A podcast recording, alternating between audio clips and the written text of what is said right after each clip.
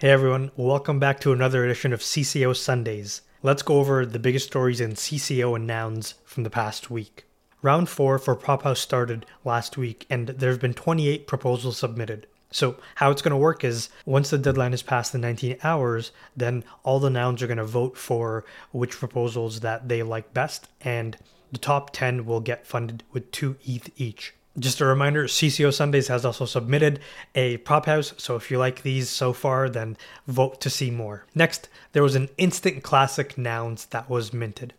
It was the Ice King that sold for 215 ETH, which is approximately 120 ETH above the floor. Primo took the honors and won this auction for the culture. Lil Nouns DAO is closing in on 1,000 ETH for the treasury, Right now, it sits at about $1.7 million to fund initiatives. And one of those initiatives is to buy a noun from Nouns DAO. So the Nouns DAO voted on Proposal 82, which agreed to sell to the Lil Nouns DAO for a price of 69.420 ETH. This would be a historic DAO to DAO on chain transaction. And now that the Nouns DAO has passed and agreed to sell this, the next step is for Lil Nouns DAO to pass their own proposal.